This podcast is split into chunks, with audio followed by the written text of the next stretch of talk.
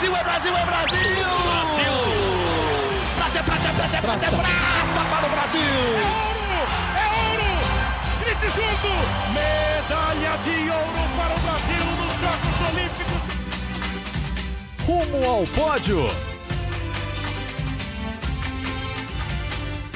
Saudações Olímpicas! Este é o Rumo ao Pódio, podcast de esportes olímpicos da Globo. Eu sou o Marcel Merguizo, estou em casa mais uma semana aqui em São Paulo, de novo para projetar o que estaria acontecendo em Tóquio neste momento, nesta semana. Claro, por causa da pandemia do novo coronavírus, a gente está projetando o que vai acontecer também, ou o que pode acontecer na primeira semana de agosto de 2021. E comigo nesta, novamente, para praticar o seu esporte favorito. Fala, Guilherme Costa, tudo bom, Gui?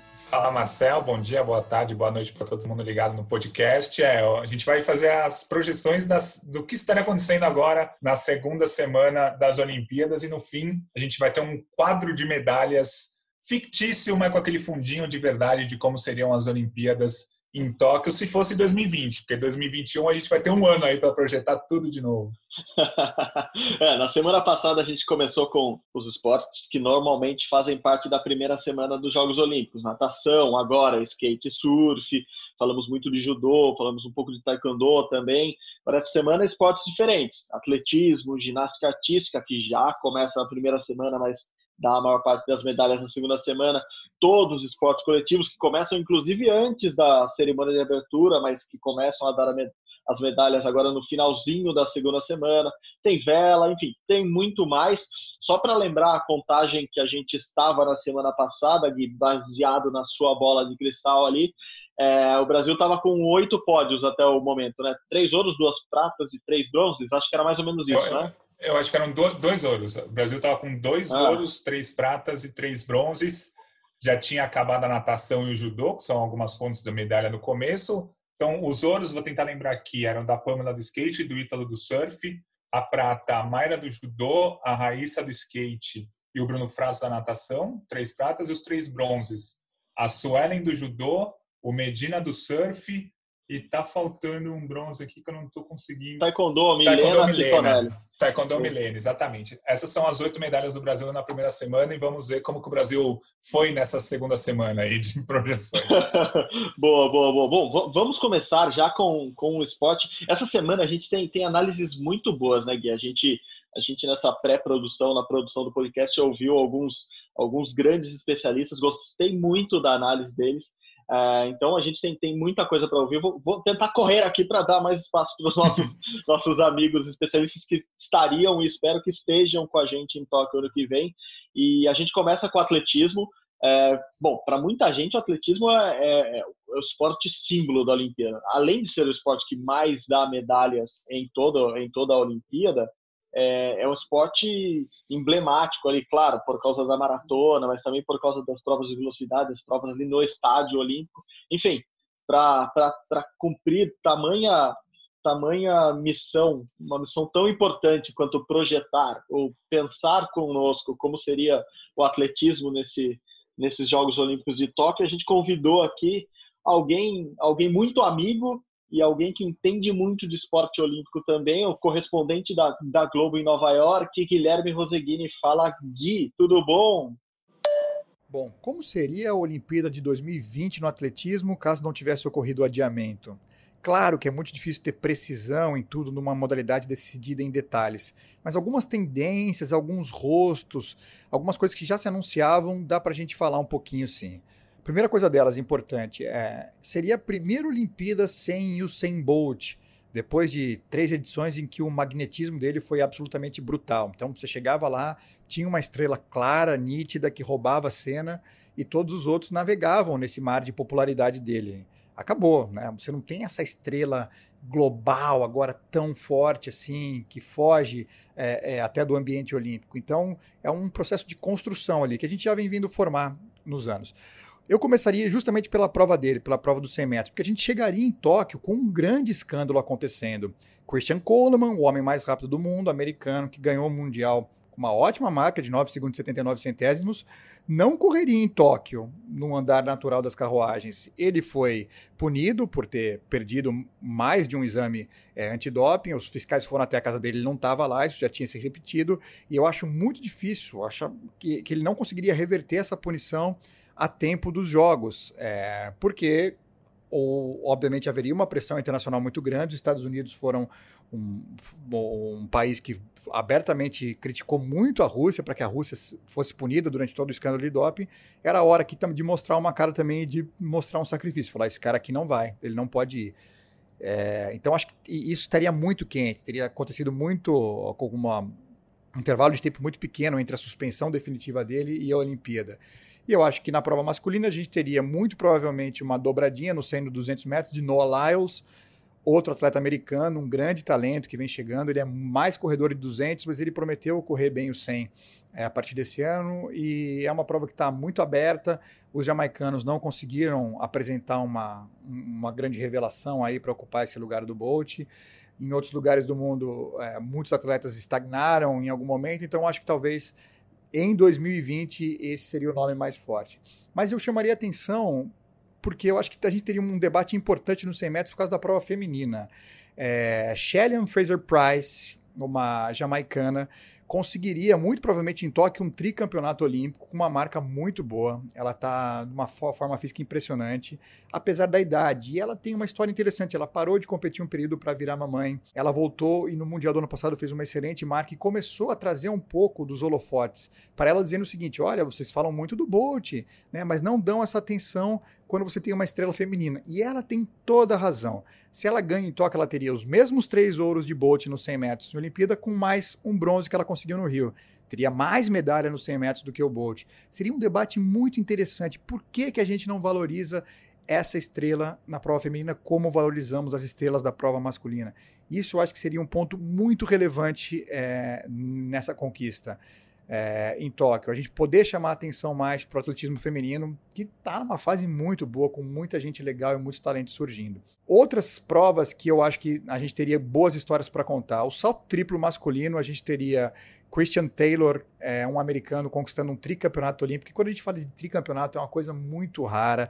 É, são 12 anos de hegemonia numa prova e ele de fato foi hegemônico, aquele cara que sempre compete bem no momento chave. Então, são quatro ouros em mundiais é, seria o, o, terceiro ouro em Olimpíada, ou seja, não perdeu nenhum grande campeonato na carreira. É, esse é um cara que de, deveria ser muito festejado nessa edição de Tóquio.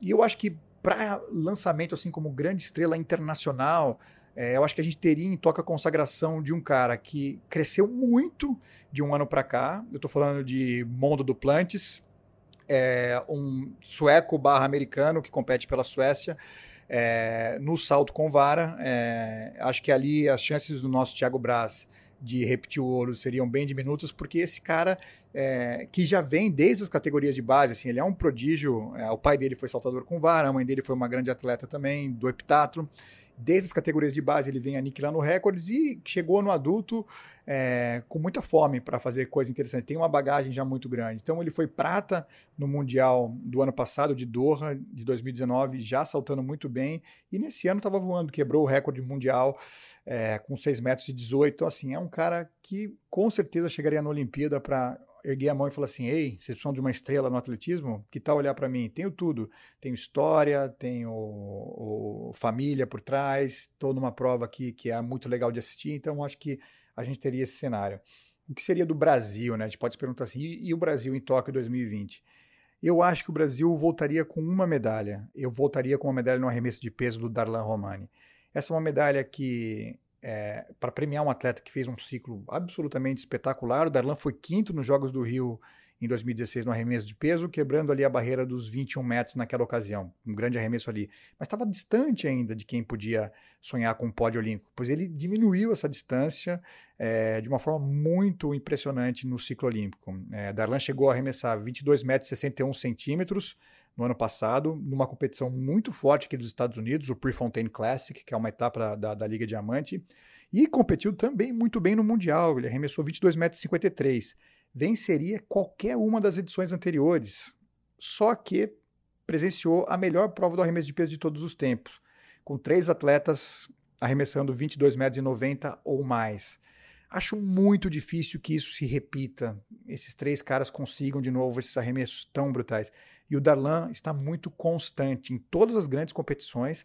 Ele está lá, acima de 22,50. Se você olhar para o histórico olímpico, se ele conseguir se manter nesse padrão, é muito difícil acabar sem uma medalha. É, e ele é um cara que fica é, muito determinado olhando essas provas, vendo os resultados anteriores. Acho que um intervalo a mais de um ano não vai mudar muito grandes, as grandes figuras dessa prova e acho que ele pode é, surpreender. É, a gente faria muitas outras finais, sim, mas acho que medalha seria essa medalha do, do Darlan Romani. Mudou. Tóquio virou 2021. E aí, o que, que fica? Eu tendo a achar que para o Brasil é, entra um novo fator ali. Aí eu acho que é mais esperança é, é, minha também ali de acompanhar as provas. Mas a gente tem um cara no 400 metros com barreira chamado Alisson Brandon, o Pio, é, que é muito novo ainda e que é, cresceu muito também na última temporada. Ele foi o campeão pan-americano, ele fez final no Mundial de Doha, estabelecendo a melhor marca da vida na final, um cara que compete nos momentos decisivos. Nessa faixa dele de idade, um ano é muita coisa. E é uma prova que existe margem sim para chegar no pódio. Eu não me surpreenderia se nessa janela de 2020 para 2021 o Pio, que é um candidato claríssimo, afinal, a talvez entrar entre os cinco primeiros é, é, nos Jogos de 2020, não vire um candidato à medalha em 2021. É, justamente porque é uma fase de grande progressão é, na faixa de idade que ele está. Então, talvez dali venha uma surpresa. É, acho que o 4% do Brasil também entra nessa, principalmente o masculino está nessa fase de melhora, são atletas jovens ainda é, que estão crescendo, e não sei ainda se uma briga por pódio seria tão absolutamente claro. O revezamento é muito difícil de prever, né? depende de, muito de muitos detalhes, mas eu acho que o, o time se fortalece para 2021, não é um caso que a gente tenha uma perda nem de ficar igual, eu acho que é um time que cresce. É, um ano a mais para esse, esse time do revezamento é um ano bom é um ano que melhora nossas, nossas perspectivas. Então, eu acho que ficaria assim: é, para o Brasil, esse adiamento não, não, não, tende a ser ruim, não. Quem tem chance grande vai continuar tendo chance, vai continuar nesse patamar, e esse aninho a mais pode ser muito legal para jovens promessas que a gente tem, para é, talentos que estão ainda com chance de se maturar e de progredir numa faixa de idade que essa progressão ainda é bem possível, aí pode ser bem pronunciada. Então, daí vem um pouco de esperança ali para quem sabe a gente sair de lá com mais do que seria em 2020.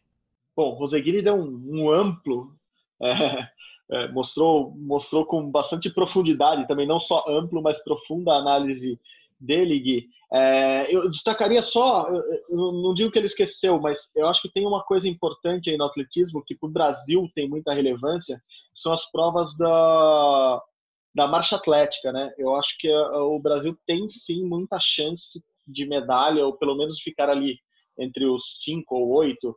É, a gente no atletismo normalmente quando fala de finalista fala dos oito finalistas, mas eu acho que Érica Senna e Caio Bolfin na marcha atlética também são grandes nomes para a gente prestar muita atenção é, no atletismo em Tóquio, porque eu acho que são, são grandes chances de medalha também, mas concordo com o Gui, com, com o Gui de Nova York, com o Guilherme Roseguini, é que acho que a, a, maior aposta hoje do Brasil é Darlan Romani no, no arremesso de peso mesmo, né, Guilherme Costa? Isso, o, o Roseguini fez uma avaliação, o Roseguini fez uma avaliação ótima ali, resumiu muito bem o que vai ser, o que seria o atletismo, falou que o atletismo está precisando, não é que está precisando, mas está faltando uma, uma grande estrela mundial do atletismo desde quando o Bolt se machucou e essas estrelas existem, elas vão aparecer na Olimpíada para o público geral. E o que ele falou é verdade, o Brasil tem muita chance de medalha, ele elencou quase todas mesmo, como você falou.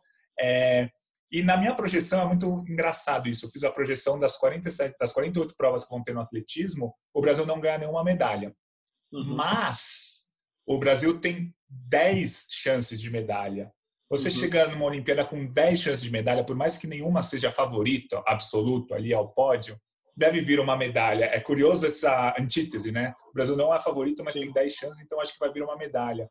E elencando tudo que o Roseguini falou mesmo, é o Darlan Romani, é o revezamento 4 por 100, é a Érica da Marcha, é o Thiago Braz, é a Fernanda no lançamento do disco, é o 4 por 100 feminino, é o Caio Bonfim, é o Almir no salto triplo, a, a Núbia do salto, do salto triplo também, no salto triplo feminino, a Andressa, que é do lançamento do, uhum. do disco, que tá pegando doping, não sabe se vai disputar a Olimpíada, todos esses estão entre os oito melhores do ranking mundial. só que nenhum está entre os três ali, nenhum seria a medalha. Então acho que o atletismo brasileiro é isso atualmente. Muitas chances, nenhum favoritismo, mas quando você tem muitas chances de medalha, uma deve pintar. Não sei qual, é difícil você chutar umas, entre aspas, surpresa, mas acho que saiu uma medalhinha aí no meio dessas 10 chances que o Poseguini elencou tão bem. Duas, acho que dois pontos curiosos para a gente até aprofundar um pouco mais agora e nos próximos meses no atletismo. Esse adiamento, eu acho que acaba, por, por melhor que eles estivessem nesse, nesses dois últimos anos, ele favorece um pouco essa, essa equipe brasileira, porque tem muita gente jovem boa no atletismo. Né? Você falou do Almir, falou da Núbia, que já surgiram há dois, três anos, mas são surgiram nesse ciclo olímpico. Uh, ele falou muito bem do Pio, eu acho que esse sim, sim. dos jovens, o, o, o, maior potencial ali seja, seja mesmo o Pio, que, e, e ele está numa prova que abre essa brecha para medalha, né? não é uma prova que, que tem sim, sim. gente dominante como a prova do Darlan, que tem pelo menos três ali muito muito bons. A prova do Pio está um pouco mais aberta.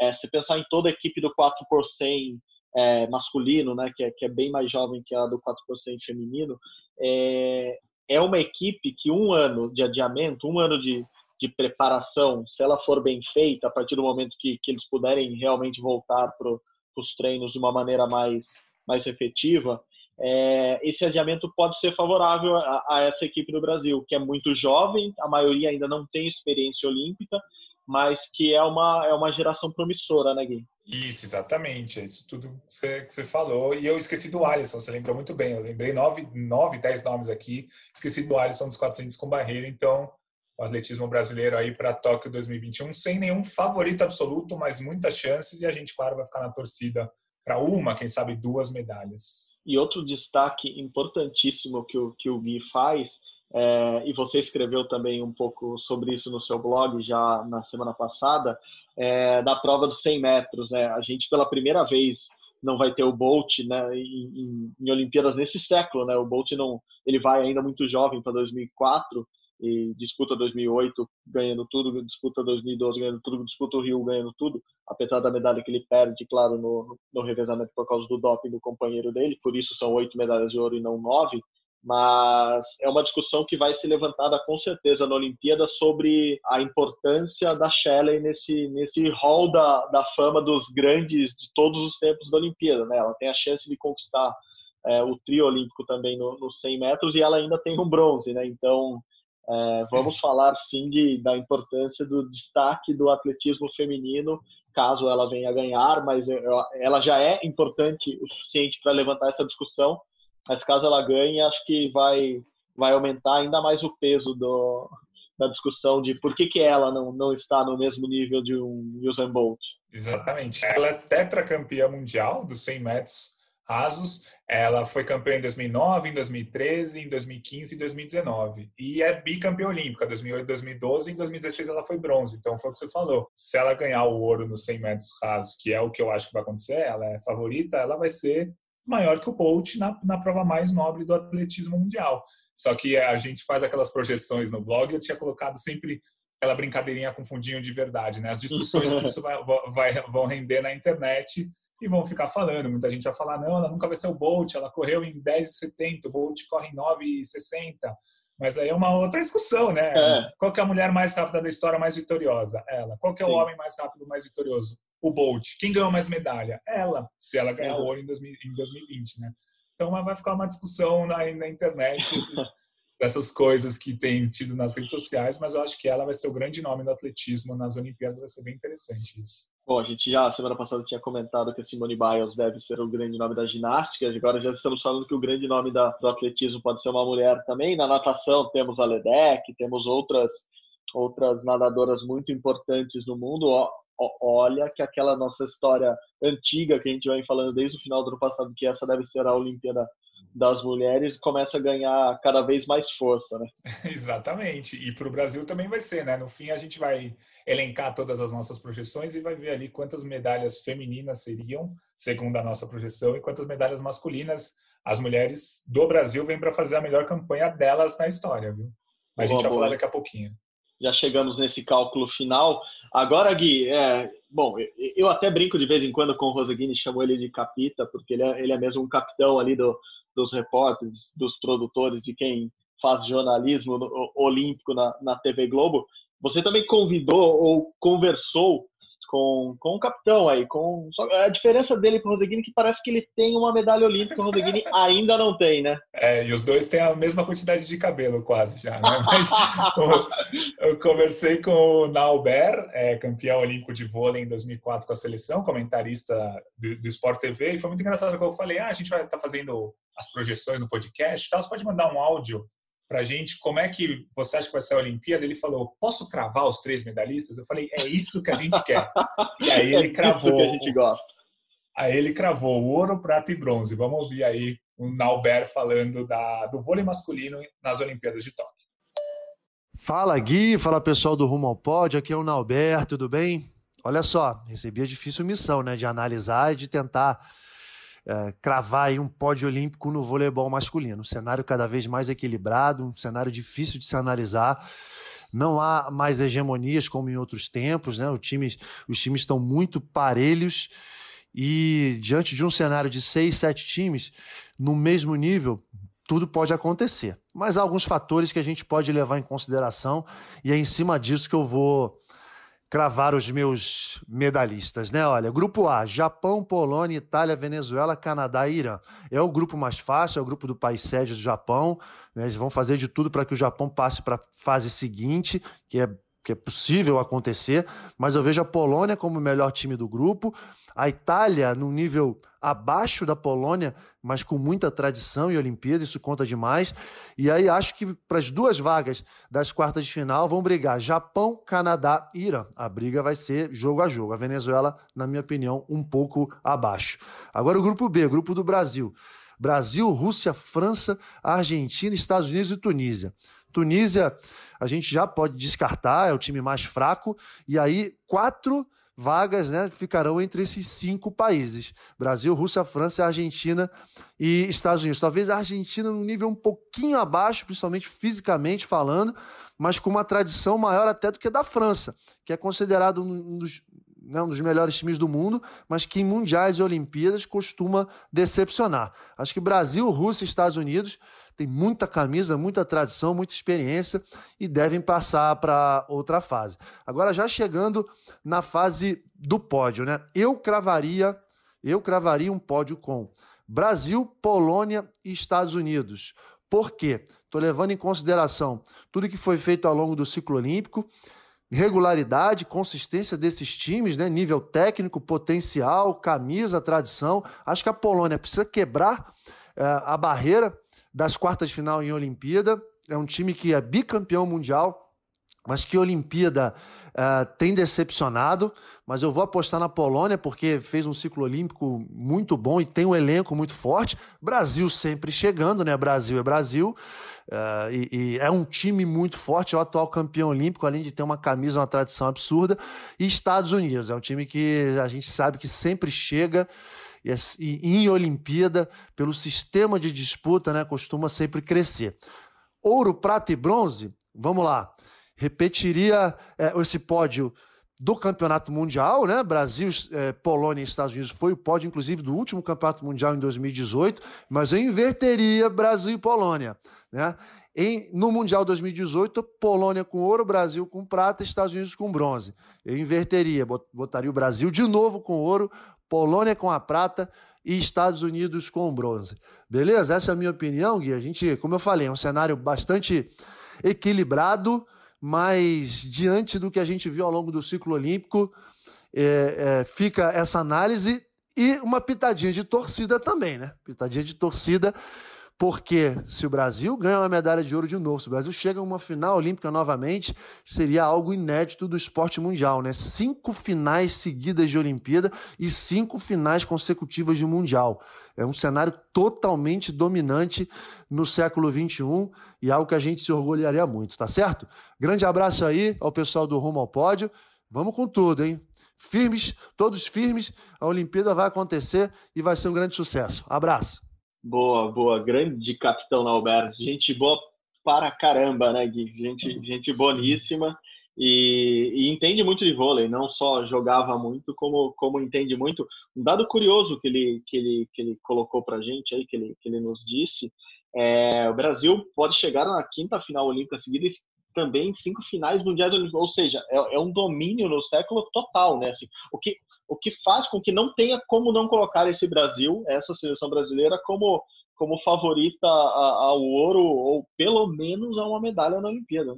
É, exatamente. No começo do ano passado, eu fiz um levantamento lá no, no blog que a seleção masculina de vôlei do Brasil e a seleção da Holanda de hockey na grama são as únicas que nesse século chegaram a todas as finais olímpicas e todas as finais dos campeonatos mundiais das suas respectivas categorias. Só que o vôlei do Brasil ganhou mais do que a Holanda no hockey. Então, por isso que a gente coloca o Brasil, o vôlei masculino do Brasil, como o maior time ou a, a maior seleção de esportes olímpicos do século 21, superando inclusive o basquete dos Estados Unidos, que já perdeu algumas Olimpíadas, uhum. o basquete feminino dos Estados Unidos, que perdeu o Mundial, não foi para a final do Mundial em 2006, o vôlei do Brasil chegou a todos os mundiais, tanto desde desde 2002, né? Cinco mundiais e quatro Olimpíadas até o momento. E na minha projeção, Sinalbera entende mesmo de vôlei. Né? Na minha projeção, tô brincando, o cara é capitão.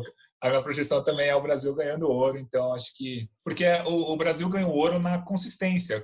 Ah, faz 20 anos que o Brasil está em todas as finais de Mundial, de Olimpíada, quase todas as finais de Liga das Nações, está sempre chegando na Copa do Mundo, é o atual campeão da Copa, enfim. É a seleção mais regular, apesar de não ser a atual campeã mundial, que é a Polônia, e nem a atual campeã da Liga. Então, mas é a seleção mais regular de todo o ciclo e acho que chega com favoritismo aí. E, e, tem, tem duas mudanças da, da seleção de 2016 para essa, nesse ciclo do Brasil, que eu acho que se equiparam. Assim, tem a, a, mudança negativa, que é a perda do, do Serginho. A gente perde o melhor líbero de todos os tempos, talvez um dos melhores jogadores, talvez não, um dos melhores jogadores de vôlei de todos os tempos, que era o Escadinha, um líbero que a gente não vai cons conseguir substituir. No entanto, a gente ganha o Leal, né? O Leal, uhum. cubano de nascimento, enfim, ele consegue é, toda a papelada, toda a documentação dele para atuar pela seleção brasileira neste ciclo, nessa Olimpíada. E assim, pensar que o Leal é o grande jogador que ele é, que ele está ultra entrosado com o Bruninho, porque eles jogaram as últimas temporadas juntas. E ainda tem o Lucarelli amadurecido. Lembrando que o Lucarelli jogou o final ali da Olimpíada machucado, contundido. E mesmo assim fez uma boa Olimpíada. O ataque, a força de ataque do Brasil fica muito, muito mais potente ou poderosa do que era até então. Assim, então, eu acho que, claro, tem essa perda na, no passe e na defesa ali com o Serginho, mas tem uma melhora no ataque que pode. que era justamente o que às vezes desequilibrava contra o Brasil, né? Quando pegava uma seleção maluca com cara de 2 metros e 77 que fazia 125 pontos no jogo. É, era o ataque concorrente que às vezes desequilibrava contra o Brasil. Agora, junta essa regularidade com um ataque ainda mais potente, eu acho assim, não, não, óbvio que não dá para falar que é cravar com a certeza de ouro, mas a chance do Brasil, pelo menos, estar tá na final olímpica é enorme, como ocorreu nas últimas quatro Olimpíadas. Isso, exatamente. Tudo que você falou, concordo com tudo. E o Lucarelli, nesse último ciclo, melhorou muito o passe dele, porque, Sim. assim, no vôlei, tem dois ponteiros, né? Um geralmente fica mais focado no passe e o outro mais focado no ataque. Vai bem entre aspas é isso o Lucarelli sempre foi a força do nosso ataque uhum. na ponta. Só que com a chegada do Leal, ele passou a ser aquele ponteiro que tem que passar mais e tem que atacar. E ele se mostrou muito bem nesse ciclo. E o Brasil tem dois opostos muito bons. O Wallace, que já não tem o que falar dele, campeão olímpico, joga há muito tempo na, na elite mesmo do vôlei, é um dos melhores opostos do mundo.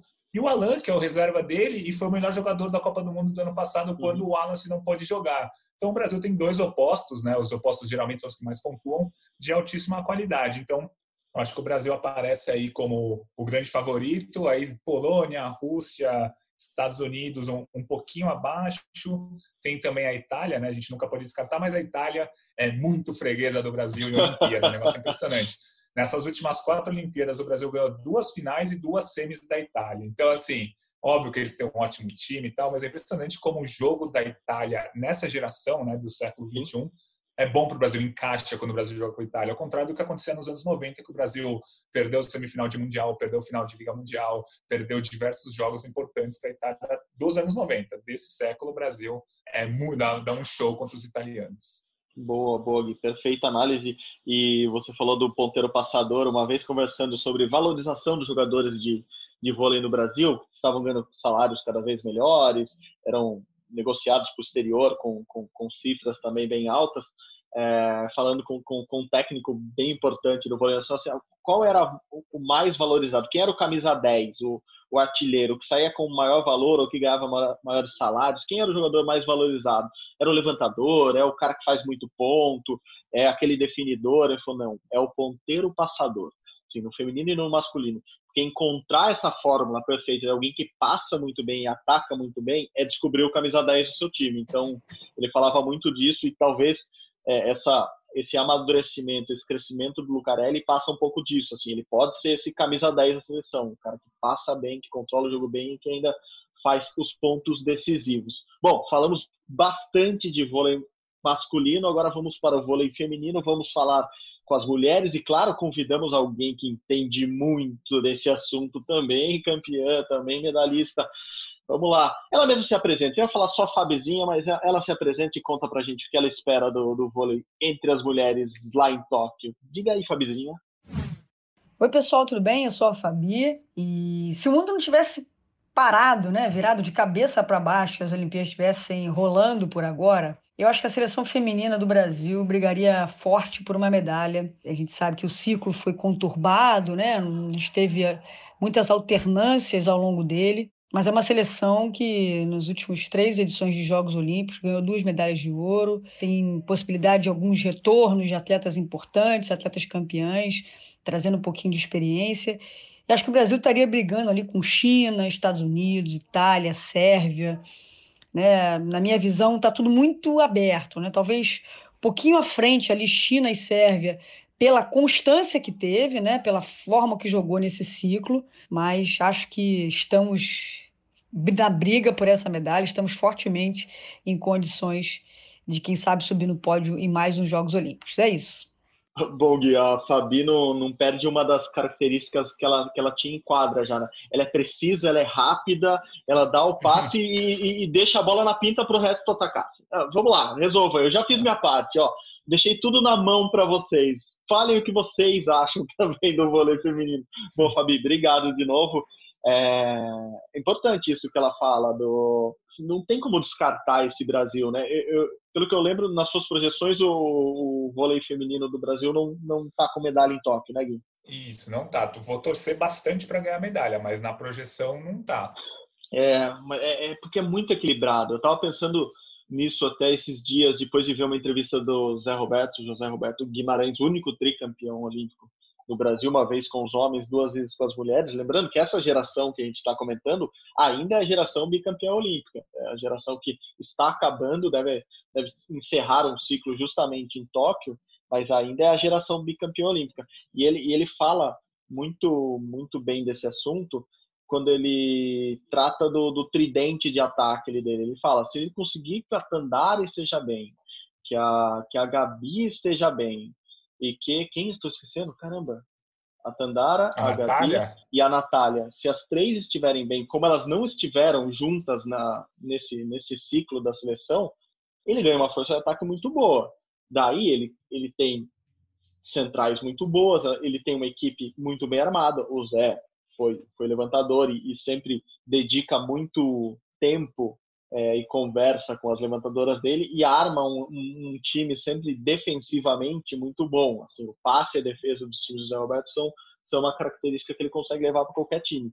Se ele conseguir aliar tudo isso, a Dandara, Natália e Gabi, num bom momento, todas bem, recuperadas fisicamente, jogando o fino da bola que elas jogam, eu acho que o Brasil tá, tá nesse pacote da, da, das, das cinco com certeza, é, mas das três que, que, que brigam ali para pelo pódio para saber quem, quem fica com, com cada uma das medalhas. É, exatamente. É, acho que você e a Fabi falaram tudo ali. Sérvia, China e Estados Unidos estão um patamar acima, o que não significa que eles vão ganhar as medalhas, mas Sérvia, China e Estados Unidos, aí o Brasil vem no, entre aspas, segundo escalão ali, com Itália, talvez Turquia e Rússia um pouquinho abaixo, mas Brasil e Itália no, no segundo escalão. E os, os resultados desse ciclo foram de altos e baixos. O Brasil foi campeão do Grand Prix em 2017, foi sétimo colocado no Campeonato Mundial de 2018, depois foi vice-campeão da Liga, é, Liga das Nações em 2019 com sete desfalques, e aí foi quarto colocado na Copa do Mundo. Então o Brasil foi de segundo a sétimo nas competições. Então é difícil realmente fazer alguma projeção. A gente espera que as jogadoras estejam completas, que o Zé Roberto consiga contar com quem ele quer contar. A gente fica ainda um pouco na dúvida se ele realmente vai chamar e se as jogadoras realmente vão querer ir. A Sheila, talvez a Jaque, não sei, a Fabiana a Central, né? Essas três que não fizeram um ciclo completo pela seleção, né? É, nos últimos três anos, mas são campeãs olímpicas, bicampeãs olímpicas. É muito difícil você não chamá-las caso elas queiram ir para a Olimpíada. Então fica essa dúvida se, se, o Zé Roberto vai apostar nessas veteranas que a gente citou, que são craques, ou se vai apostar num trio um pouco mais novo, não é nem que, que surgiu agora, mas é um trio da Natália, da Gabi, da Tandara, que são um pouco mais novas, nem tão novas assim, mas que não fizeram parte daquele, daquele título olímpico de 2008, por exemplo. Então uhum. tem que uhum. ver o que o Zé Roberto vai querer. A gente confia no Zé Roberto, cara é só o único tricampeão olímpico da história e vamos ver o que vai acontecer. Mas na minha projeção hoje eu não daria a medalha para o Brasil, mas eu estaria torcendo lá, girando a camisa na arquibancada. e esse um ano, de novo, pode, pode beneficiar um pouco, pelo menos, esse time, esse time feminino do Brasil, que ainda precisava se juntar de verdade, se unir de verdade para buscar mais uma medalha. Outro esporte não, ainda dentro do vôlei, mas outra modalidade que sempre traz medalha para o Brasil e não tem como descartar nunca, é o vôlei de praia, né, Gui? A gente já tem as quatro duplas, as duas femininas e as duas masculinas é, definidas desde o final do ano passado, é, o que dá um, uma margem para essas equipes se pre prepararem exclusivamente ou com um ponto focal lá exatamente na Olimpíada e deve, assim, vir medalha do vôlei de praia, desde que o vôlei de praia é olímpico, o Brasil sempre consegue. A, a dúvida se vem uma, duas, três, é mais ou menos por aí? É, exatamente. Porque, assim, se a gente pegar só o campeonato mundial do ano passado, 2019, o Brasil não conquistou nenhuma medalha. A uhum. melhor dupla foi, foi parou nas quartas de final, tanto no masculino quanto no feminino. Então, se a gente pegar como parâmetro o campeonato mundial, o Brasil não ganha medalha. Mas é o que você falou, é impossível colocar uma Olimpíada no vôlei de praia e o Brasil não ser favorito. É, por, aí eu dei, na nossa projeção aqui, eu dei uma prata para a Agatha e para a Duda, no uhum. feminino, e um bronze para o Alisson e para o Álvaro. O Alisson, que já tem um ouro e uma prata, vai completar aí todo o seu, o seu pódio. O, o, o Álvaro, que é um jogador muito bom também. Então, eu vou colocar essa prata e esse bronze, mesmo com eles não indo bem no Campeonato Mundial do ano passado, mas eles fazem um circuito muito bom. É, a Agatha e a Duda foram campeãs do circuito mundial, né, que é a soma de todos os resultados de, em 2018. Aí, em 2019, elas ficaram em terceiro o Álvaro e o Alisson tiveram um 2019, mesmo de altos e baixos, mesmo assim ficaram em terceiro no circuito mundial, que é o que eu repetindo, é aquela soma de todos os pontos conquistados durante um ano. Então eu dou essas duas medalhas, sem poder esquecer, claro, que a Rebeca e a Ana Patrícia têm muitas chances de medalha, eu coloco elas até como a quarta força atual do vôlei de praia mundial, e o Evandro e o Bruno, que chegam como candidatos, não exatamente como favoritos, no masculino, o Bruno Schmidt é o jogador mais habilidoso do circuito. E não sou eu que falo, é o mundo inteiro Sim. fala. O Evandro é o melhor sacador, faz cinco temporadas seguidas que ele é o melhor sacador do circuito. Você une o melhor sacador com o jogador mais habilidoso, a dupla vai muito bem. Só que eles ainda não demonstraram isso em termos de resultados. Eles conseguiram a vaga olímpica, mas ficaram em sexto no circuito mundial do ano passado. Coloco eles ali como candidatos, não exatamente favoritos ao pódio. Portanto, na nossa projeção, vôlei de praia, duas medalhas uma prata e um bronze, podendo muito bem ter um ouro aí no meio, mas podendo muito bem também ser medalha de outra dupla, ser duas, dois pódios no masculino, enfim. Dá para fazer uma boa salada aí com os resultados do Brasil. e foi engraçado que essa semana, inclusive, um amigo me mandou um, um texto que eu escrevi na, na final do, do, do, vôlei de praia da Rio 2016, aquela final que choveu, foi, foi um terror aquilo. Acabou depois da meia-noite. Eu, eu, sei que esse texto que ele me mandou eu publiquei é, às duas da manhã e, e, ele, e ele lembrava disso, né? Pô, se, se a gente tivesse mantido essa dupla, como que a gente estaria chegando em Tóquio? E no texto eu falava justamente isso, como o Bruno Schmidt e o Alisson formavam uma dupla quase perfeita ali, né? Eles, eles eram os sucessores do trono ali do, do Ricardo Emanuel. Tinha tudo para dar certo por muito tempo, mas enfim, a gente conhece o vôlei de praia, cada, cada, cada um, cada membro da dupla ali tem suas tem suas necessidades e desejos, etc. A dupla acabou se desfazendo, o que eu achava que podia ser a maior dupla de todos os tempos do vôlei de praia, se eles tivessem uma longevidade, acabou se desfazendo. Mas é isso, o Bruno conseguiu formar uma dupla com o Evandro, que se ainda não deu esse resultado que tanta gente espera, é uma dupla fortíssima. O Evandro que participou da Rio 2016, então já tem essa experiência. E o Alisson também forma uma dupla fortíssima, depois de trocas de, de parceiros nesse ciclo todo, com o Álvaro, que é alguém que, apesar de não ter participado dos Jogos Olímpicos ainda, é muito experiente. E é um cara que tem muita garra, enfim. É, são duplas muito fortes no masculino e no feminino é óbvio que as duas também têm muitíssimas chances já, já são mais entrosadas que no masculino e, e vem, vem brilhando no circuito mundial nos últimos anos.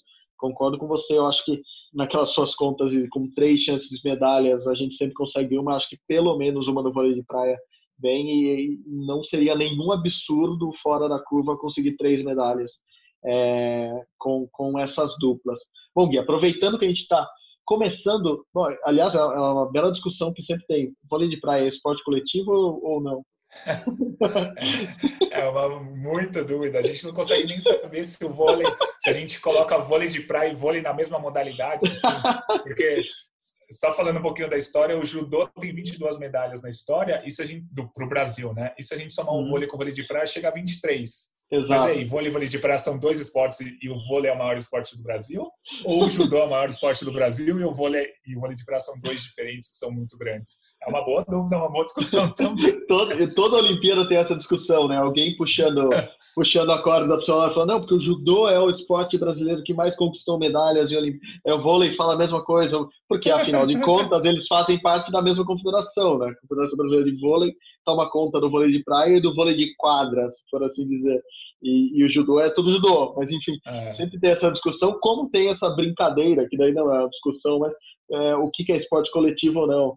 E eu só ia aproveitar tudo isso, só para dizer que eu ia aproveitar o gancho e falar, agora que a gente está falando de vôlei de praia, vamos falar um pouquinho dos esportes coletivos, né, que começam a ser definidos na segunda semana. É, a gente já, já falou bastante do vôlei, e tem outros esportes coletivos também vão acabando, vão, vão se definindo nessa segunda semana. É...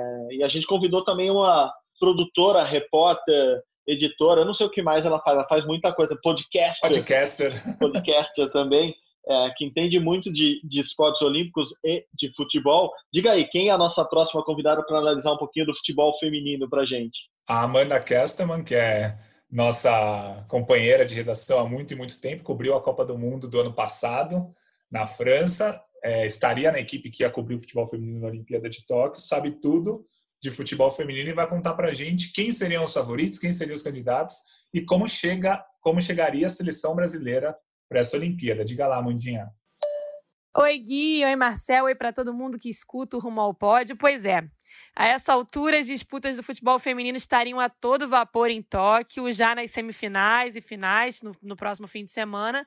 E a seleção feminina chegava sob alta expectativa, sim. Apesar de uma troca de gerações e de uma questão ali de falta de referências, além de Marta, Cristiane Formiga, enfim, a gente saber todas essas questões que essa nova geração que está chegando do futebol feminino brasileiro enfrenta, havia essa expectativa muito pelo trabalho da Pia, que completaria um ano, né? Completou um ano agora e completaria um ano durante as Olimpíadas. Ela já tinha dado uma cara para a seleção brasileira, um padrão.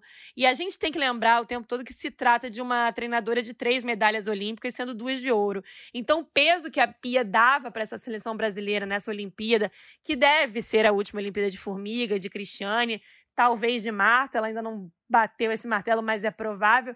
Então a gente chegava assim sob uma grande expectativa e não só para a seleção feminina, gente, muito para o torneio feminino, depois do que a gente viu na Copa do Mundo da França do ano passado, que foi a Copa mais assistida da história das Copas do Mundo feminina, com enorme alcance, com enorme retorno para a FIFA, retorno não só de audiência, mas também muito retorno técnico em campo. Foi uma Copa muito disputada, com muitos gols bonitos, goleadas, jogos acirrados, de tudo.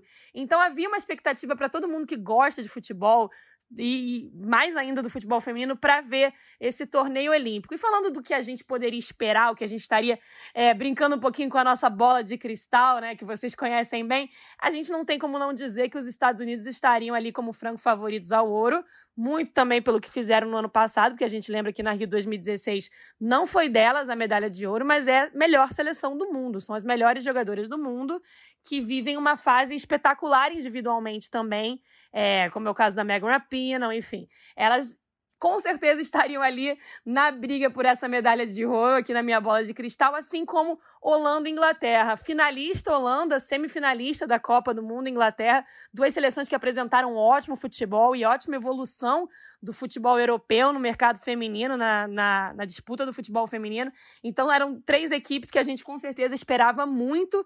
E da Holanda especificamente, eu acho que a gente esperava muito pelo que tem feito Viviane Miedema nessa temporada. Para mim, ela dispara na disputa para o prêmio de melhor jogadora do mundo, ainda mais sem o torneio olímpico, só porque ela tem feito no, no futebol europeu e no clube dela.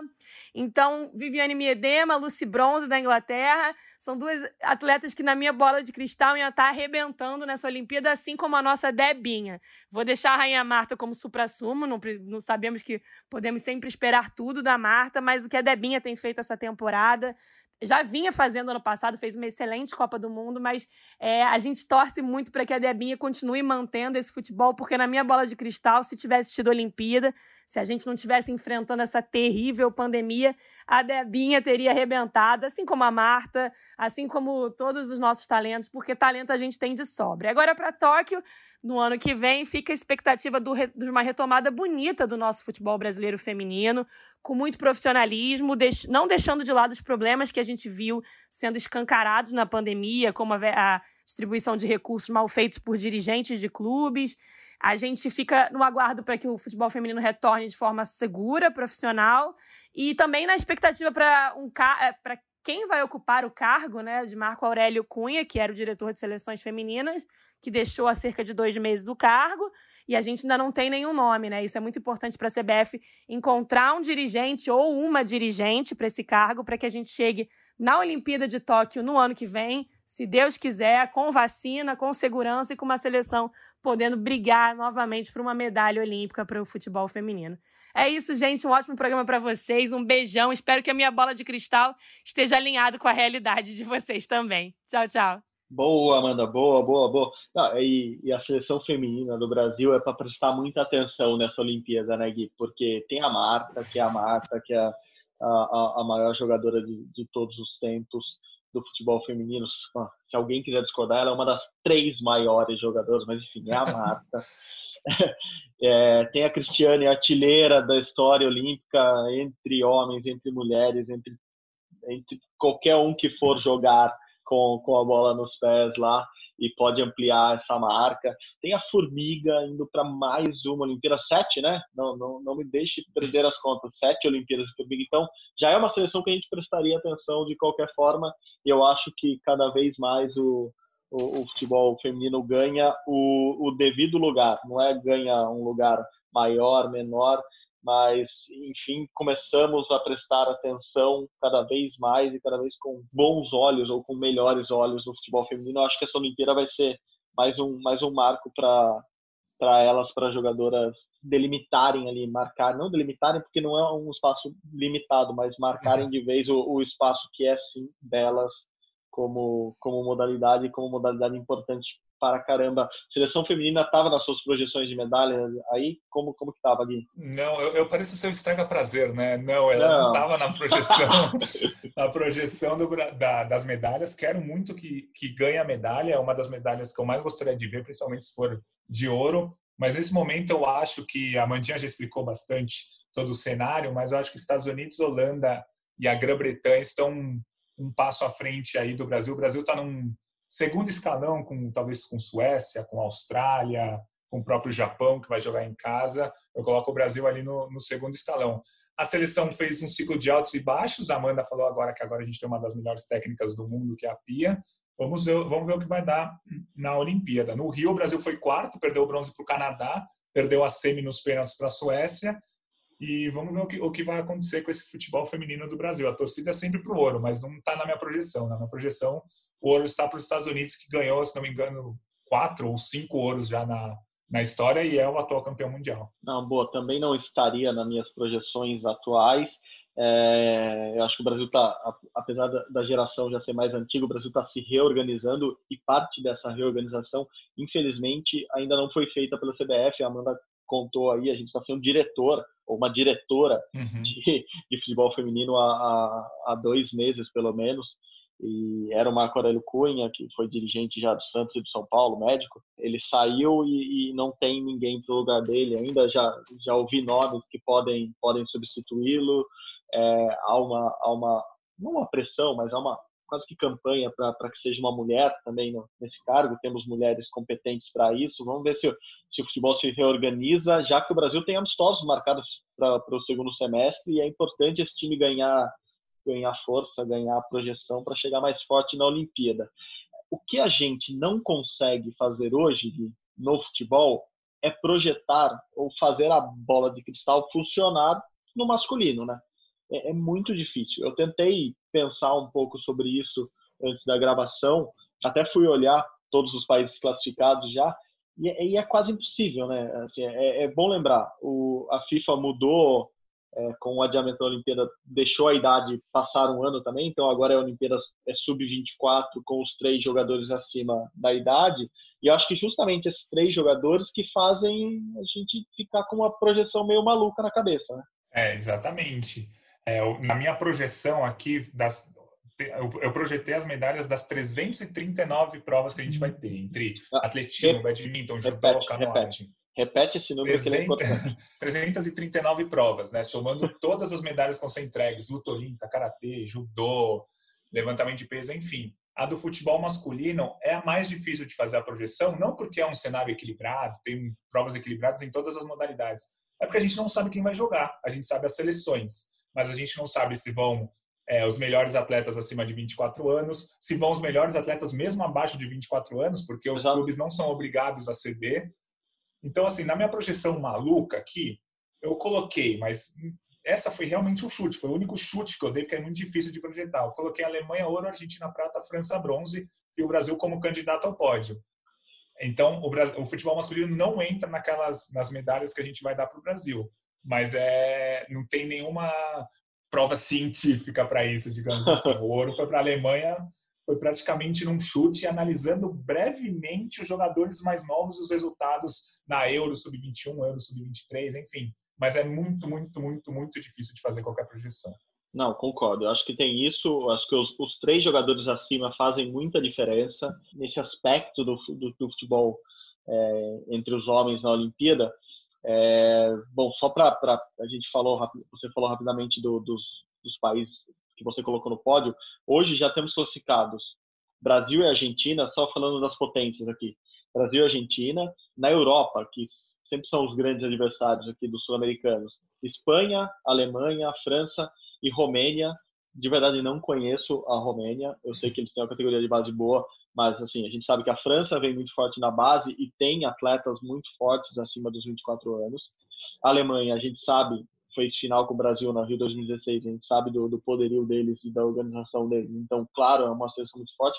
E a Espanha, é, mesmo que hoje não tenha craques como Xavi e Iniesta nos últimos anos, a, a categoria de base da, da, da, Espanha é muito forte há, há algum tempo. Então, com certeza, chegaria com, certo, com certo favoritismo também na, na Olimpíada. É, temos Copa América e temos Eurocopa antes da Olimpíada. Então não dá para saber, por exemplo, se o Messi vai jogar pela Argentina. O Messi, que é campeão olímpico, ele poderia querer jogar pela Argentina mais uma Olimpíada. É, tratando de outros países, por exemplo, na África tem o Egito. O Egito, se tiver o Salah jogando, o Salah atacante do Liverpool, é outro Egito, óbvio, é, é uma equipe muito mais forte. É, tem o Japão e tem a Coreia do Sul também, ali da Ásia, que sempre são, são equipes que, que dão trabalho na, nas categorias de base e com, com, com o reforço do, dos três acima, dependendo como for, eles podem sim ter uma seleção fortíssima. O Brasil vai, vai ter quem? Vai ter o Neymar? É, não vai ter. O Neymar já disse que queria, na última Olimpíada ele não fez uma Olimpíada tão boa, mas foi decisivo no final enfim, é, é muito difícil fazer essa análise do, do futebol masculino. Ah, vamos tentar uma análise que é um pouco mais fria, que dá para ter com base resultados e notas, etc., que é a da ginástica, ginástica artística, como a gente começou a comentar semana passada, começa na primeira semana, mas acaba na segunda semana com, com a maioria das medalhas. E a gente convidou aqui um, uma especialista, claro, que a gente também espera que esteja com a gente em Tóquio o ano que vem. E só para fazer o trocadilho, juro mesmo, ela deu um show solo completo na análise. Manda aí, Daiane dos Santos. Quanto a Tóquio, eu acredito que Tóquio estaria preparadíssima, né, para receber o maior evento esportivo do mundo. Uh, essa festa que encanta todas as pessoas, mundo afora, os amantes, não só os amantes do esporte que convivem e que praticam, os atletas e pessoas envolvidas diretamente com o esporte, mas todas as pessoas, né? Elas são movidas pelo espírito olímpico. Então, acredito que Tóquio estaria preparadíssima e que nós teríamos um show de tecnologia, né? Na Olimpíada, com certeza que queria marcar muito sobre essa questão da evolução tecnológica. Mas eu acho que esse adiamento que pela primeira vez acontece, né, uh, nos Jogos Olímpicos, porque a gente teve três edições que foram canceladas, mas a primeira vez que a gente tem um adiamento de, de um ano dos Jogos Olímpicos, vai dar um gostinho diferente para os Jogos, né? Essa Olimpíada que até então a gente esperava ser uma explosão tecnológica, vai ser uma explosão também de uma das características mais fortes dos atletas, que é a, a superação. Eu acredito que essa Olimpíada ela vai ser marcada por superação, superação humana, superação de união, né, de vencermos juntos, porque a gente não vai ter só vencido as nossas barreiras e os nossos limites dentro do esporte. Nós vamos ter vencido a barreira de cuidar da nossa vida e cuidar da vida do próximo, aonde todos nós compreendemos que uh, um só vai estar tá bem quando o outro estiver bem também. E a união vai fazer com que todos nós conseguir, conseguiremos acompanhar aí esse espetáculo que vai acontecer no ano que vem, através da superação humana. E vai ser com certeza regada de muita emoção. Quanto às medalhas, uh, eu sempre sou muito positiva, né? E, e acredito com o pé no chão que a gente poderia aumentar ainda mais, né, ali o número de medalhas. O Brasil, no, na última sessão dos Jogos, dos Jogos Olímpicos, ganhou três medalhas olímpicas, uma com Arthur Zanetti, uma medalha de prata nas argolas, ganhou duas, fez uma dobradinha pela primeira vez, né, na história da, da, da ginástica artística, com o Diego e com o Arthur Nori no solo, né, onde a gente ganhou prata e bronze no solo. E claro, além de aumentar e da gente poder ter aí mais finais olímpicas e mais medalhas, chegar essa medalha tão sonhada do feminino, da ginástica artística feminina, que a gente ainda não obtém. Acho que o feminino vem trabalhando e buscando, chegando muito perto ali do pódio. Então, quem sabe Tóquio, né, com toda a sua energia positiva, possa ser a Olimpíada que a gente vai conseguir ter esse feito na ginástica que a gente ainda não obteve, de ter uma medalha olímpica na ginástica artística feminina. Quanto destaque, se a gente falar de cenário mundial, com certeza Simone Biles. Ela é o grande nome, acredito que não só da ginástica artística, mas dos Jogos Olímpicos no geral, entre todos os esportes, um fenômeno, né? Inexplicável, inúmeras medalhas, inúmeros títulos. A ginasta realmente, uh, acho que é quem, né? De tudo que a gente já viu até hoje dentro da ginástica e e uma atleta diferenciada, né? Uh, chegando aí junto com grandes nomes como Michael Phelps, como o Zen Bolt e outros grandiosos que, assim como ela, conseguiram esses feitos. E quanto ao Brasil, né, acho que é difícil de falar um atleta. Eu acho que o Brasil tem uh, cada vez mais conseguido grandes resultados, cada vez mais aumentado o número de medalhas. Na ginástica artística mesmo, a gente pulou né, de uma medalha olímpica para três medalhas olímpicas, eu acredito que a gente possa sim melhorar e manter esse manter e melhorar esse desempenho. Mas uh, acho que pelos resultados que a gente tem obtido agora, se tivesse que citar um nome, citaria o nome do Arthur Nori. Né? O Arthur foi medalhista olímpico no último Jogos Olímpicos no Rio 2016, medalha de bronze no solo, e ano passado, 2019, ele se sagrou campeão mundial da barra fixa. Outro aparelho que ele tem grande chance também de ser finalista e medalhista olímpico. E até vou citar aqui que a gente teve até um outro finalista que foi o Chico Barreto, que também ficou perto ali, quem sabe, de chegar num pódio. Então, acredito que a gente tem chance de aumentar esse quadro de medalhas, eu acredito muito nisso, que isso possa vir a acontecer. E se eu fosse citar o destaque, seria hoje o Arthur Nori pelos feitos que ele tem obtido do, do ano passado para cá. E eu queria falar muito de uma ginasta que está né, nessa busca de vaga ainda, que é a Rebeca Andrade, que é um grande talento da ginástica artística feminina no Brasil, que por conta das lesões, infelizmente, nem, não tem conseguido chegar ao seu ápice máximo do seu potencial dentro do esporte, mas uh, tem treinado muito duro, tem se superado, tem sido uma guerreira, né? Enfrentou agora uh, a terceira cirurgia no joelho, aonde ela teve que reconstruir de novo LCA, não é fácil, é uma lesão complicada realmente de reconstruir, mas tem tido a, a injeção e o amor ao esporte tem feito ela se superar e correr atrás da vaga que ela tanto sonha de poder representar mais uma vez o Brasil. A Rebeca, ela é um talento, grande chance sim de ser finalista olímpica e de medalha olímpica.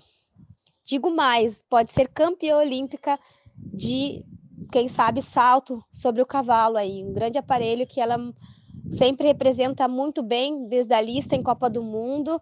E espero, eu aguardo que a Rebeca esteja no ano que vem, né? A gente teve agora, ela seria uma das atletas que estaria buscando essa vaga no Pan-Americano que ia acontecer agora em maio, mas por conta de toda essa uh, loucura que a gente está vivendo, esse momento, né, dessa, dessa tempestade que a gente está vivendo, não foi executado, esse Pan-Americano foi adiado. O que, ao meu ver, no caso da Rebeca, é positivo, porque dá a ela um tempo a mais para recuperar bem o joelho e poder, no ano que vem, né, tá buscando aí essa vaga olímpica e a gente ter o prazer de poder ver o talento da Rebeca mais uma vez ao representar o Brasil e quem sabe, se Deus quiser, ela ir para uma final e ganhar uma medalha olímpica. Ia ser emoção demais, né?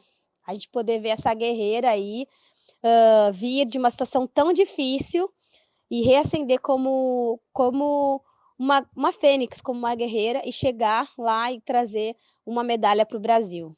Boa, Dai. Obrigado, Daiane. Obrigado de novo pela análise. A, Daiane analisa a Olimpíada completa, os brasileiros, os favoritos. Ela reforça aquilo que a gente já tinha falado da Simone Biles ser a, ser a grande estrela dos jogos, a possível grande estrela dos jogos. Me ajuda aí, Gui.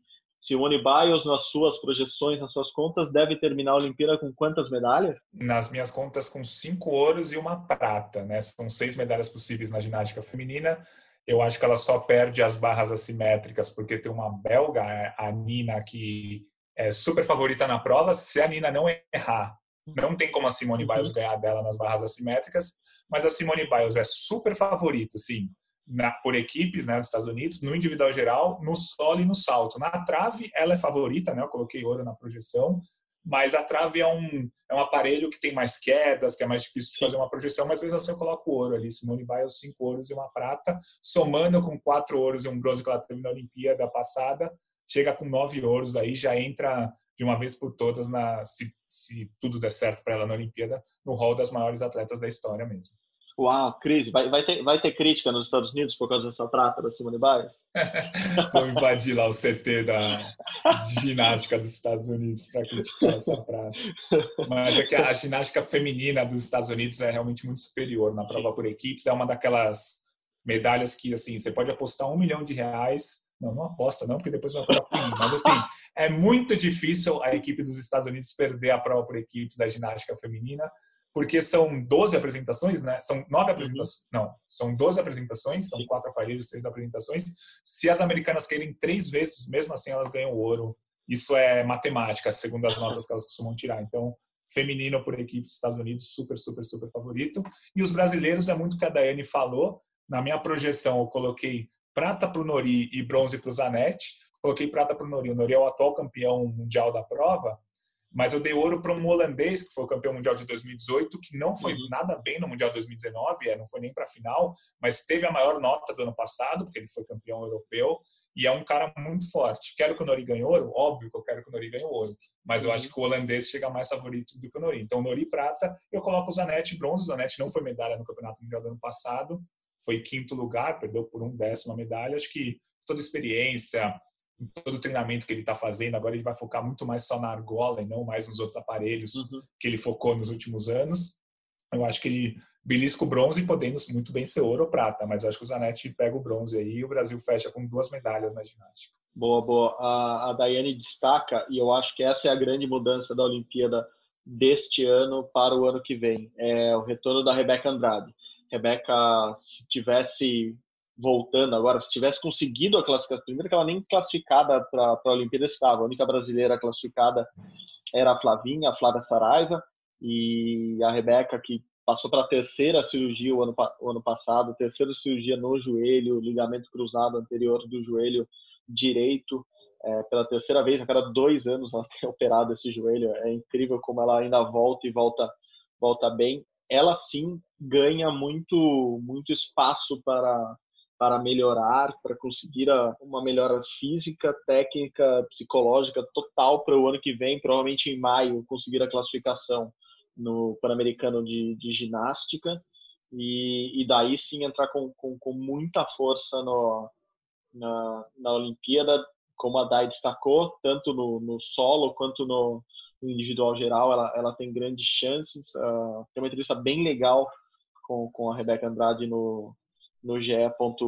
Globo, para quem quiser acessar lá, vai lá na página de ginástica, tem é, fiz uma entrevista muito legal com ela recentemente, na semana passada. Ela está bem madura, bem consciente. Eu acho que ela, é, eu, se eu fizesse a minha projeção de novo agora, eu colocaria ela como candidata à medalha. Se fizesse de novo, eu digo, eu acho que ela muda a minha projeção de 2020 para 2021. Para você é mais ou menos essa linha também, Gui? Isso, exatamente. É muita coisa que a gente está fazendo aqui é o que, o que aconteceria na Olimpíada se ela tivesse acontecido agora. E a Rebeca, possivelmente, por conta de todas as lesões que a gente falou, ela não estaria brigando por medalhas. Só que para 2021 muda tudo. Assim, ela em forma, 100% recuperada, ela é a segunda melhor do mundo no salto. Isso é, é, todo mundo, todo mundo, literalmente o mundo sabe disso. Ela só fica atrás da Simone Biles. Então ela seria uma favorita ao pódio desde que ela esteja inteira e totalmente recuperada, que ela volte da lesão, que ela já está quase totalmente recuperada, com o mesmo nível que ela tinha antes da lesão. Então, acho que a Rebeca é, pode ser esse pulo do gato aí de 2020 para 2021, com certeza. E, é, e como você falou, ela admite isso na entrevista, que ela não estava 100% agora. Ela ia conseguir fazer pelo menos isso. dois aparelhos bem para classificar para a Olimpíada, mas não estava 100%. E, e a grande dificuldade, claro, é essa queda, esse, é, é, o salto mesmo, é o solo, é a queda brusca por causa do impacto no joelho. E ela acredita que já saindo desse período de treinamento lá em Portugal, onde a seleção está na, na Europa, ela já volte a conseguir fazer todos os aparelhos e aí sim, 100%, fazendo esse ciclo para a Olimpíada esse ciclo final para a Olimpíada muito bem. Gui, mais algumas medalhas sairiam nessa segunda semana, né? Você quer lembrar aí quais? Vela, canoagem, karatê, o que mais?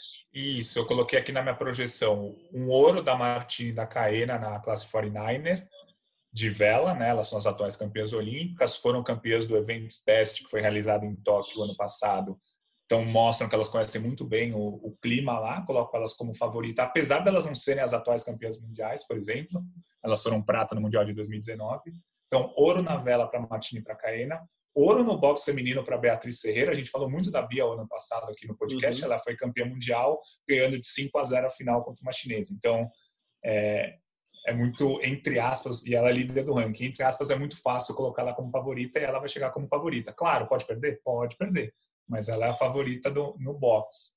É, o box tem outras chances de medalha, não coloquei como, como medalha, mas coloquei como grande chance de medalha, principalmente o Keno e o Ebert, que são dois atletas muito bons, são jovens, são da nova geração.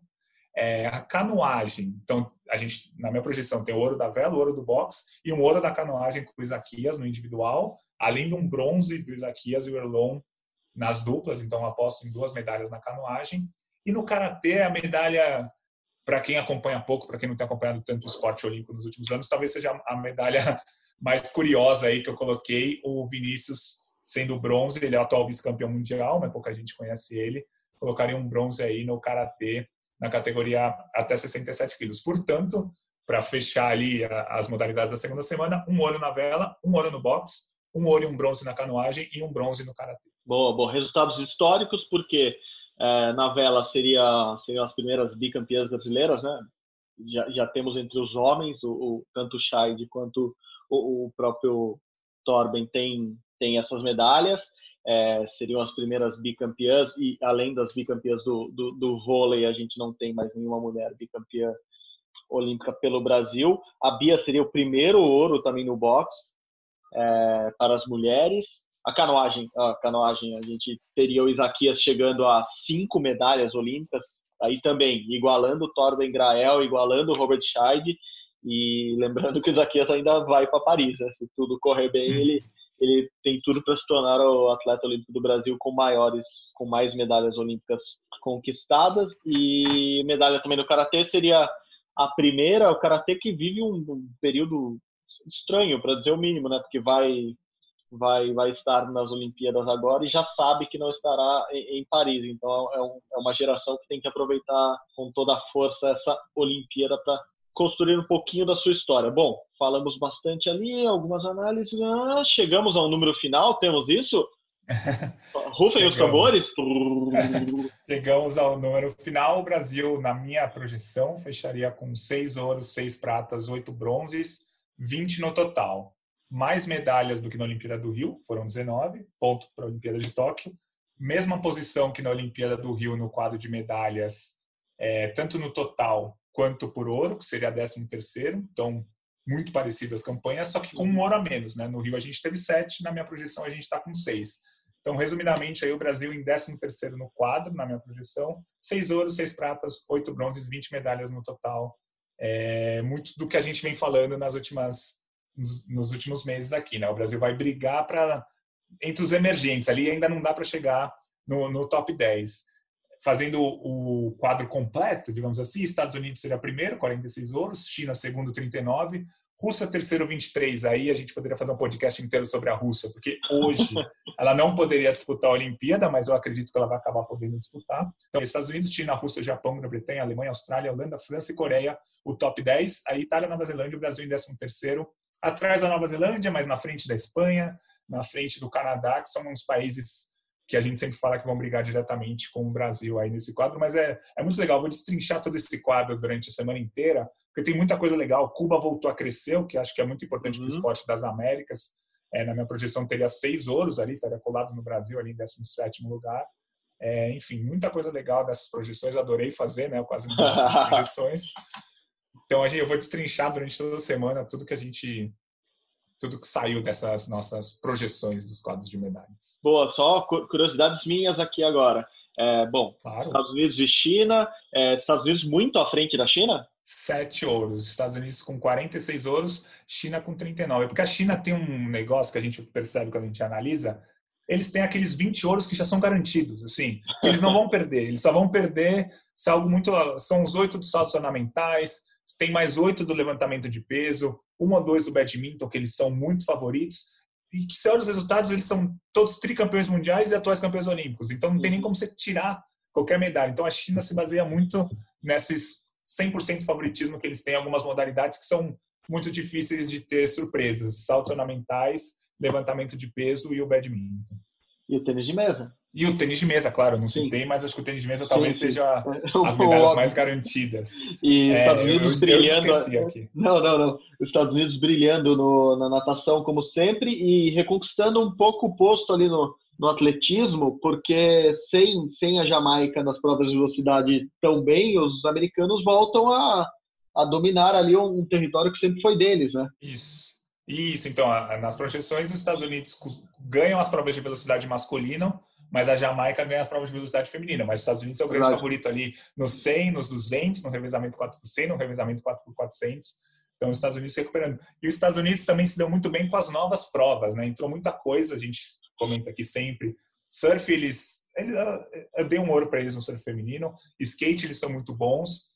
É, o ciclismo parque, que entrou recentemente, que é tipo uhum. o Freestyle Park, eles são muito bons. Tem uma americana que é octacampeã mundial, que é uma prova nova também. Os revezamentos mistos do natação e do atletismo, que são provas novas, que não estavam antes, eles vão ganhar também, é, segundo a nossa previsão, claro. Enfim, eles levaram ali uns 8 ou 10 ouros só em provas novas. A gente acha que a gente está super por cima por ganhar dois, três ouros ali nos esportes novos, eles ganham 8, 10.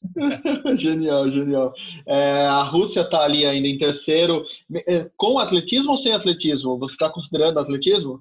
Eu estou considerando atletismo, né? Tá, tá sempre o, tá uma incógnita gigante, mas uhum. no atletismo a gente deve ter atletas russos que participaram dos últimos Sim. campeonatos mundiais, mas não com a bandeira Rússia russa, mas assim, eu contei como a Rússia aqui no meu quadro. Sim, perfeito. Não sei como, como a gente vai contar no ano que vem. E, por fim, só o Japão, muito bem, né? Quarta colocação em casa, brilhando muito no, em casa Isso, ali, a equipe é, japonesa. Na minha projeção deu 18 ouros, né? Claro, destaque para o judô, principalmente, mas para a luta olímpica também. Só que eles estão falando lá no Japão que a meta são 30 ouros, né? Eu coloquei eles com 18. Eles estão em quarto lugar no quadro, seria a melhor posição desses últimos anos do Japão, mas com 18 ouros. Eles estão pensando em 30. Então, caraca, espero que eles não é. escutem esse podcast lá, senão vão colar na parede do vestiário. pois é, mas o Japão está em quarto, na frente da Grã-Bretanha, por exemplo, que foi a segunda colocada no quadro de medalhas da Olimpíada do Rio. Mas só para fechar, é, não confie na Grã-Bretanha só com 16 ouros. Eu fiz toda a projeção, deu 16 ouros só, mas eu fiz a projeção em 2011, eles me enganaram. Eles Sim. ganharam 15 ouros a mais do que eu achei. Fiz a projeção em 2015, me enganaram também, ganharam muito mais do que eu achei que fosse ganhar.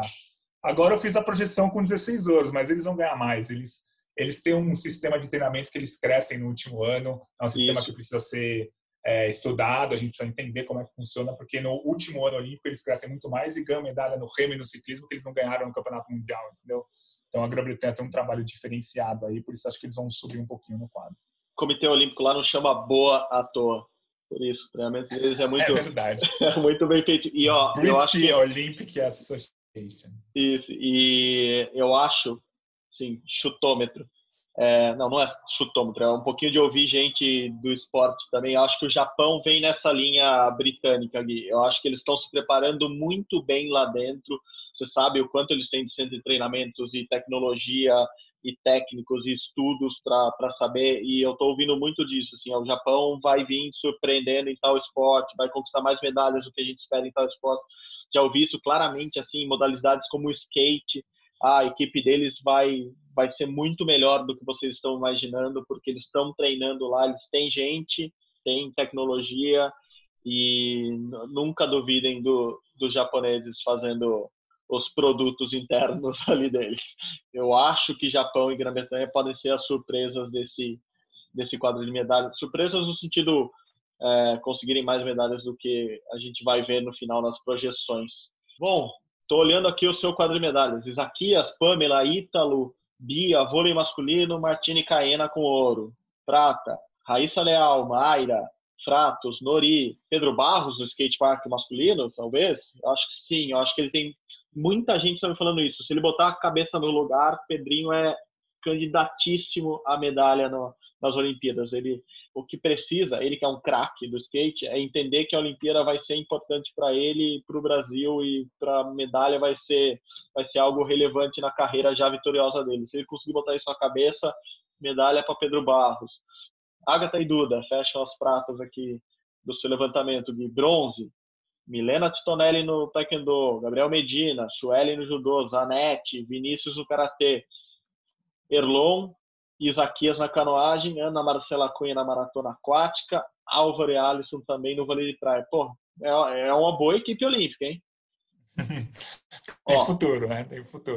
Pensando que não tá nessa tua lista, e daí vamos, vamos ser otimistas. Vôlei feminino, futebol masculino. Ó, futebol masculino foi ouro na última, foi prata na penúltima. Robert Scheid, nunca duvide de Robert Scheid. Hum. Rebeca Andrade é. com mais um ano. Ou seja, tem, futebol, tem chance. De... Futebol feminino. É, é, é isso. Elevando surpresas. Tem, tem É, e tem atleta do boxe que foi medalhista no Mundial do ano passado que eu não coloquei. A Nathalie, campeã mundial de esgrima, que eu não coloquei. Então, Bom, é assim, mas, mas é o que a gente sempre fala, né? Você tem que chegar com muita chance de medalha, porque nem sempre todo mundo vai ganhar. A gente sempre acha que todo mundo vai ganhar, mas não é sempre que acontece. Então, por isso que a gente brinca que é muito mais fácil você acertar o número de medalhas do Brasil Sim. do que quais medalhas vão ser. Eu tenho certeza que todas essas minhas projeções, as medalhas que eu falei que vão acontecer, não vão ser todas que vão acontecer. Mas eu tenho certeza que o número vai ser por aí. Vai ser mais Sim. ou menos 20, pode ser 18, pode ser 22, Sim. vão ser mais ou menos seis ouros mas é, é muito difícil você cravar quem que são os atletas. Eu comentei com você antes da gravação que eu tinha feito um, uma projeção, e não foi agora, foi no começo do ano, que era muito pé no chão, assim, tirando o pé do acelerador mesmo, e já davam 18 medalhas para o Brasil. Uh, o que é muito perto dessas 20 que você está projetando agora. Então a gente fez projeções totalmente separadas, totalmente é, uhum. de, de, maneiras diferentes. Eu, obviamente eu não, não faço esse levantamento todo que você que você faz de todas as provas e, e já tinha dado 18. Mas eu acho que no, no, no, numa visão muito otimista, e, e, é difícil ter essa visão otimista agora, que a gente está ainda no meio da pandemia, sem saber quem vai conseguir voltar a treinar, quem vai competir, etc. É, eu lembro de uma projeção que eu fiz para Rio 2016, que eu dava 27 medalhas para o Brasil. Eu passei um pouco longe. Eu também. Eu Você estava 27 eu também? Fiz, Dá Bom, 27. No, Pô, nove eu também. Ouros, nove, nove ouros, nove pratas e nove bronzes. Mas ali, é, eu confesso, eu me empolguei. Mas, eu acho que o fator casa também empolgava muito a gente. E, é. e enfim, eu acho que era, eram possíveis os 27, não era nenhuma loucura. Sim, é isso. Como, como olhando agora esse panorama muito amplo, não é, não é nenhum absurdo se o Brasil chegar a 27 medalhas em Tóquio. Seria um resultado absurdamente bom, mas não é nada fora da casa, assim, não é, nossa, ganhamos medalha em esportes que a gente nem disputa. É, seria o, o, cúmulo do otimismo, mas eu concordo contigo, acho que essa projeção de, de 20 medalhas, e daí bate com o que a gente sabe que o COB pensa, que é melhorar o resultado do, do último ciclo, do ciclo 2016, é, é bem possível, né? Se, sejamos otimistas, eu acho que teremos uma grande Olimpíada para acompanhar daqui a um ano, exatamente um ano, Gui. É isso aí, a gente já está na contagem regressiva, menos que um ano, viu? Menos Estamos que um ano. Faltando ali 356 dias, se não me engano, e o tempo passa, né? Já faz. Faltavam 481 quando as Olimpíadas foram adiadas, agora já faltam 356. Um quarto do tempo já foi. E muito atleta perdeu todo esse tempo aí por conta dos problemas para conseguir treinar. Sim, sim, sim. Vivemos um, um, um ano um ano muito difícil, um ano é, para repensar várias coisas. É, a gente tenta ser sempre otimista aqui, pensar no, no, quanto o esporte pode ser pode ser importante para a sociedade e ele é. é mas a gente sabe, a gente está gravando a, a, o podcast numa numa semana que o Brasil continua com mais de mil mortes por dia. É, até uma semana importante, é, tava, estava nas minhas anotações, essa semana completam 75 anos da, da bomba de Hiroshima, é, lá no Japão, e era uma data claramente todo mundo ia lembrar estando lá em Tóquio. Uh, e agora a gente lembra de uma maneira diferente, né? Pensar que a bomba de Hiroshima matou no mínimo, né? Pelo menos nos, no, nos cálculos que eles fazem, pelo menos 90 mil pessoas né? naquele ataque americano. E é basicamente uh, o número de mortes por Covid-19 no Brasil essa semana. A gente já passou de 95 mil, chegando a 100 mil mortos. Então é triste pensar que a gente está nesse momento tão, tão difícil, mas a gente tenta trazer um pouco de esperança aqui é, e é o que a gente espera que, que os Jogos Olímpicos do, do ano que vem façam por todos nós. Foi muito legal, Gui, muito legal essas duas semanas de projeções aqui, discutindo bastante o que estaria acontecendo em Tóquio e quem quiser continuar acompanhando na TV, no site, é, a gente continua produzindo esses conteúdos para a Globo em todas as plataformas, né? Tem bastante coisa lá para acompanhar. Bom, é isso. Este é o Rumo ao Pódio, o podcast de esportes olímpicos da Globo. Eu sou o Marcel Merguizo e na minha companhia, como sempre, Guilherme Costa. Valeu, Gui. Sempre um prazer. Valeu, Marcel. Um abraço. A edição é de Leonardo Bianchi e Rafael Bianco, a coordenação de Rafael Barros e a gerência de André Amaral. Você encontra o nosso podcast lá na página do GE. Globo ou nos agregadores de podcast como o Spotify, o Google Podcasts e o Apple Podcasts. De novo, muito obrigado pela companhia. Até a semana que vem. Arigato, sayonara.